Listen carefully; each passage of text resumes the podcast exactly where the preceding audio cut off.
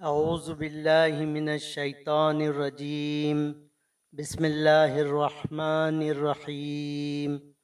بسلسلہ کتاب سیرت حضرت امام مہدی معود خلیفۃ اللہ علیہ السلام المعروف بمولود حضرت امام مہدی معود علیہ السلام۔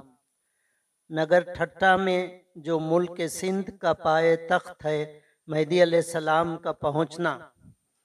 اس کے بعد امام نگر ٹھٹا کو جو ملک سندھ کا پائے تخت ہے پہنچے، شہر مذکور میں پہنچنے سے پہلے راستے میں ساتھیوں میں سے کسی کا چوپایا گر کر ہاتھ پاؤں مارنے لگا۔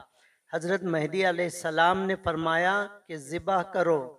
صحابہ رضی اللہ تعالی عنہما مشرقوں کی سلطنت ہونے کی وجہ سے ایک دوسرے کو دیکھنے لگے۔ دوسری بار حکم دیا کہ ذبح کرو۔ میاں عبد المجید رضی اللہ تعالیٰ عنہ نے اونٹ سے فوراً اتر کر ذبح کر دیا۔ صحابہ رضی اللہ تعالیٰ عنہما گوشت لے کر شہر میں داخل ہوئے اور ایک جگہ خیمہ لگا کر قیام فرمایا۔ اتفاقاً وہاں ایک چرواہا کھڑا ہوا تھا۔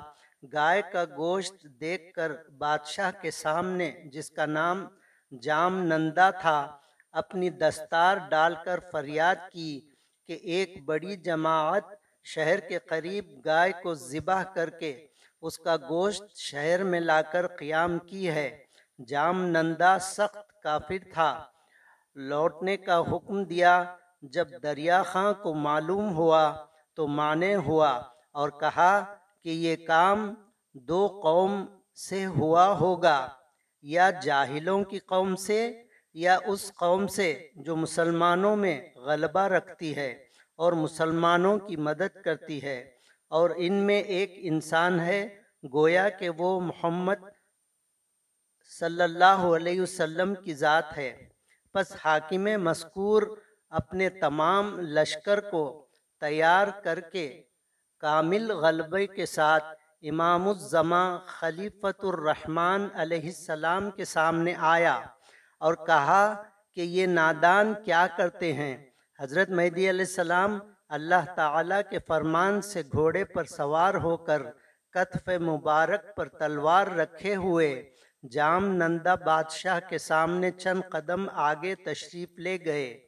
یکایک دریا خاں مذکور کی نظر آفتاب جلالت عالم تاب پر پڑی تو گھوڑے سے نیچے گر کر نیم بسمل مرغ کی طرح لوٹ رہا تھا۔ حضرت مہدی علیہ السلام نے بھی گھوڑے سے اتر کر تسلی دے کر مرید کیا۔ پس وہ ایمان کے شرف سے مشرف ہو کر اجازت لے کر جام نندا کے پاس گیا اور کہا کہ تو نے ہم سب کو ہلاک کر دیا تھا۔ کیا تو جانتا ہے کہ وہ کون سی ذات ہے؟ بالتحقیق وہ ذات مہدی معود صاحب الزماں علیہ السلام ہے۔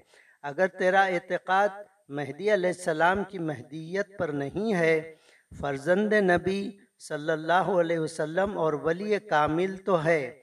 پس تو کس طرح ایزا پہنچانا چاہتا ہے؟ پس دریا خان نے اپنے گھر جا کر ضیافت کا بہت کھانا حضرت علیہ السلام کی خدمت میں بھیجا۔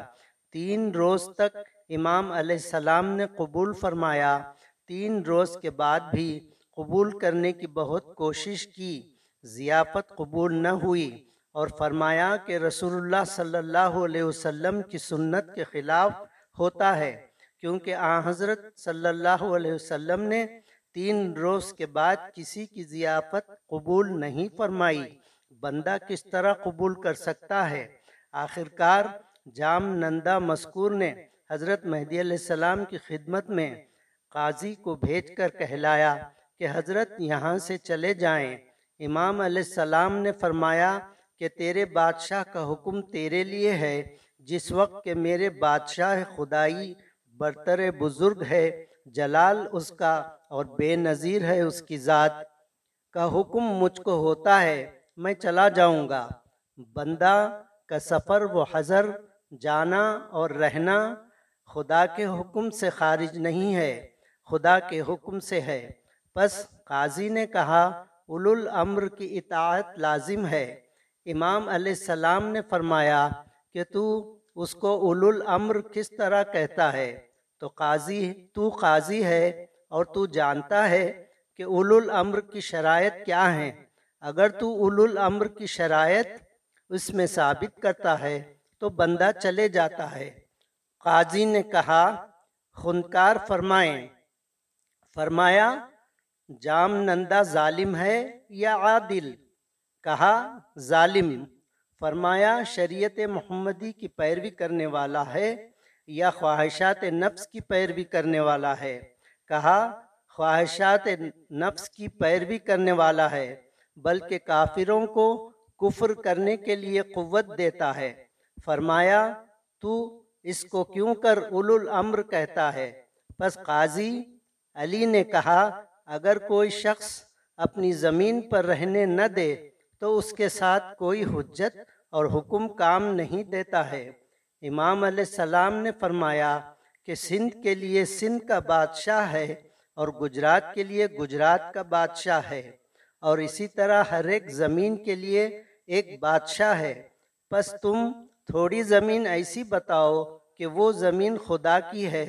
تاکہ اس زمین پر خدا کے بندے خدا کی بندگی میں مشغول رہیں۔ اس کے بعد قاضی نے کہا کہ آپ کسی کی دستار لینا چاہتے ہو؟ تو حضرت مہدی علیہ السلام نے قاضی کی دستار لے کر اپنے گھٹنے پر رکھ کر فرمایا، اے قاضی، دستار لینا اس کو کہتے ہیں۔ اس طرح ہم نے کس کی دستار لی؟ اور نیز فرمایا کہ تیرے بادشاہ کو کہہ دے کہ تو اپنے تمام لشکر اور شوکت کے ساتھ آ انشاء اللہ تعالی، بندہ ایک خدا کی مدد سے تجھ پر غالب ہے اور اللہ تعالیٰ نے یہ شہر مجھ کو دیا ہے۔ پس جام نندا شہر میں حکم دیا کہ ان لوگوں کو اناج اور ضروری اشیاء نہ دیں۔ صحابہ رضی اللہ تعالیٰ عنہما نے حکومت کی مخالفت کو حضرت علیہ السلام کے حضور میں عرض کیا کہ کوئی شخص ہم کو سودا نہیں دیتا ہے۔ امام علیہ السلام نے حکم فرمایا کہ ایک دکان کو توڑو اور اس دکان کا سامان لاؤ۔ صحابہ رضی اللہ تعالیٰ عنہما نے ایسا ہی کیا۔ اس کے بعد امام علیہ السلام نے میاں طیب رضی اللہ تعالیٰ عنہ اور میاں مسکین رضی اللہ تعالیٰ عنہ کو جام نندا بادشاہ کے پاس بھیج کر کہلایا کہ ہم شرع محمدی صلی اللہ علیہ وسلم سے باہر نہیں ہیں۔ ہم نے تمام اشیاء کا وزم کر کے خرچ کیا ہے۔ ان کی قیمت اس دکان کا بقال نہیں لیتا ہے۔ تم حاکم والے لو۔ حاکم کے روبرو ان اشیاء کی قیمت رکھ کر واپس ہوئے۔ اور امام علیہ السلام کی خدمت میں حاضر ہوئے۔ پس جام نندا نے اپنے غلام عیار یا دلشاد کو حضرت کے پاس بھیج کر کہلایا کہ فلاں باغ بہت کشادہ ہے اور اس میں بڑا حوض ہے، وہاں تشریف لے جائیں تاکہ بندہ آپ سے ملاقات کرے۔ امام علیہ السلام نے فرمایا، بہتر ہے۔ پس اس باغ میں تشریف لے گئے اور کشتی میں سوار ہوئے۔ جام نندا نے در پردہ ملاحوں کو حکم دیا تھا کہ امام علیہ السلام کو ڈبو دیں۔ ڈبانے کی بہت کچھ کوشش کی، لیکن ڈبا نہ سکے۔ جب ندی کے پار ہو گئے تو محل میں جا کر بیٹھ گئے اور امام علیہ السلام نے حکم دیا کہ اس باغ کو توڑو۔ چنانچہ چند بڑے جھاڑوں کو کاٹ دیے۔ اور پھر اپنے مقام میں جا کر ٹھہر گئے اور امام علیہ السلام نے فرمایا کہ خندق، کھودو اور خاردار باڑ نصب کرو۔ وآخر و دعوانا ان الحمد للہ رب العالمین۔ اس کتاب کا اگلا حصہ انشاء اللہ تعالی آئندہ آڈیو میں پیش کیا جائے گا۔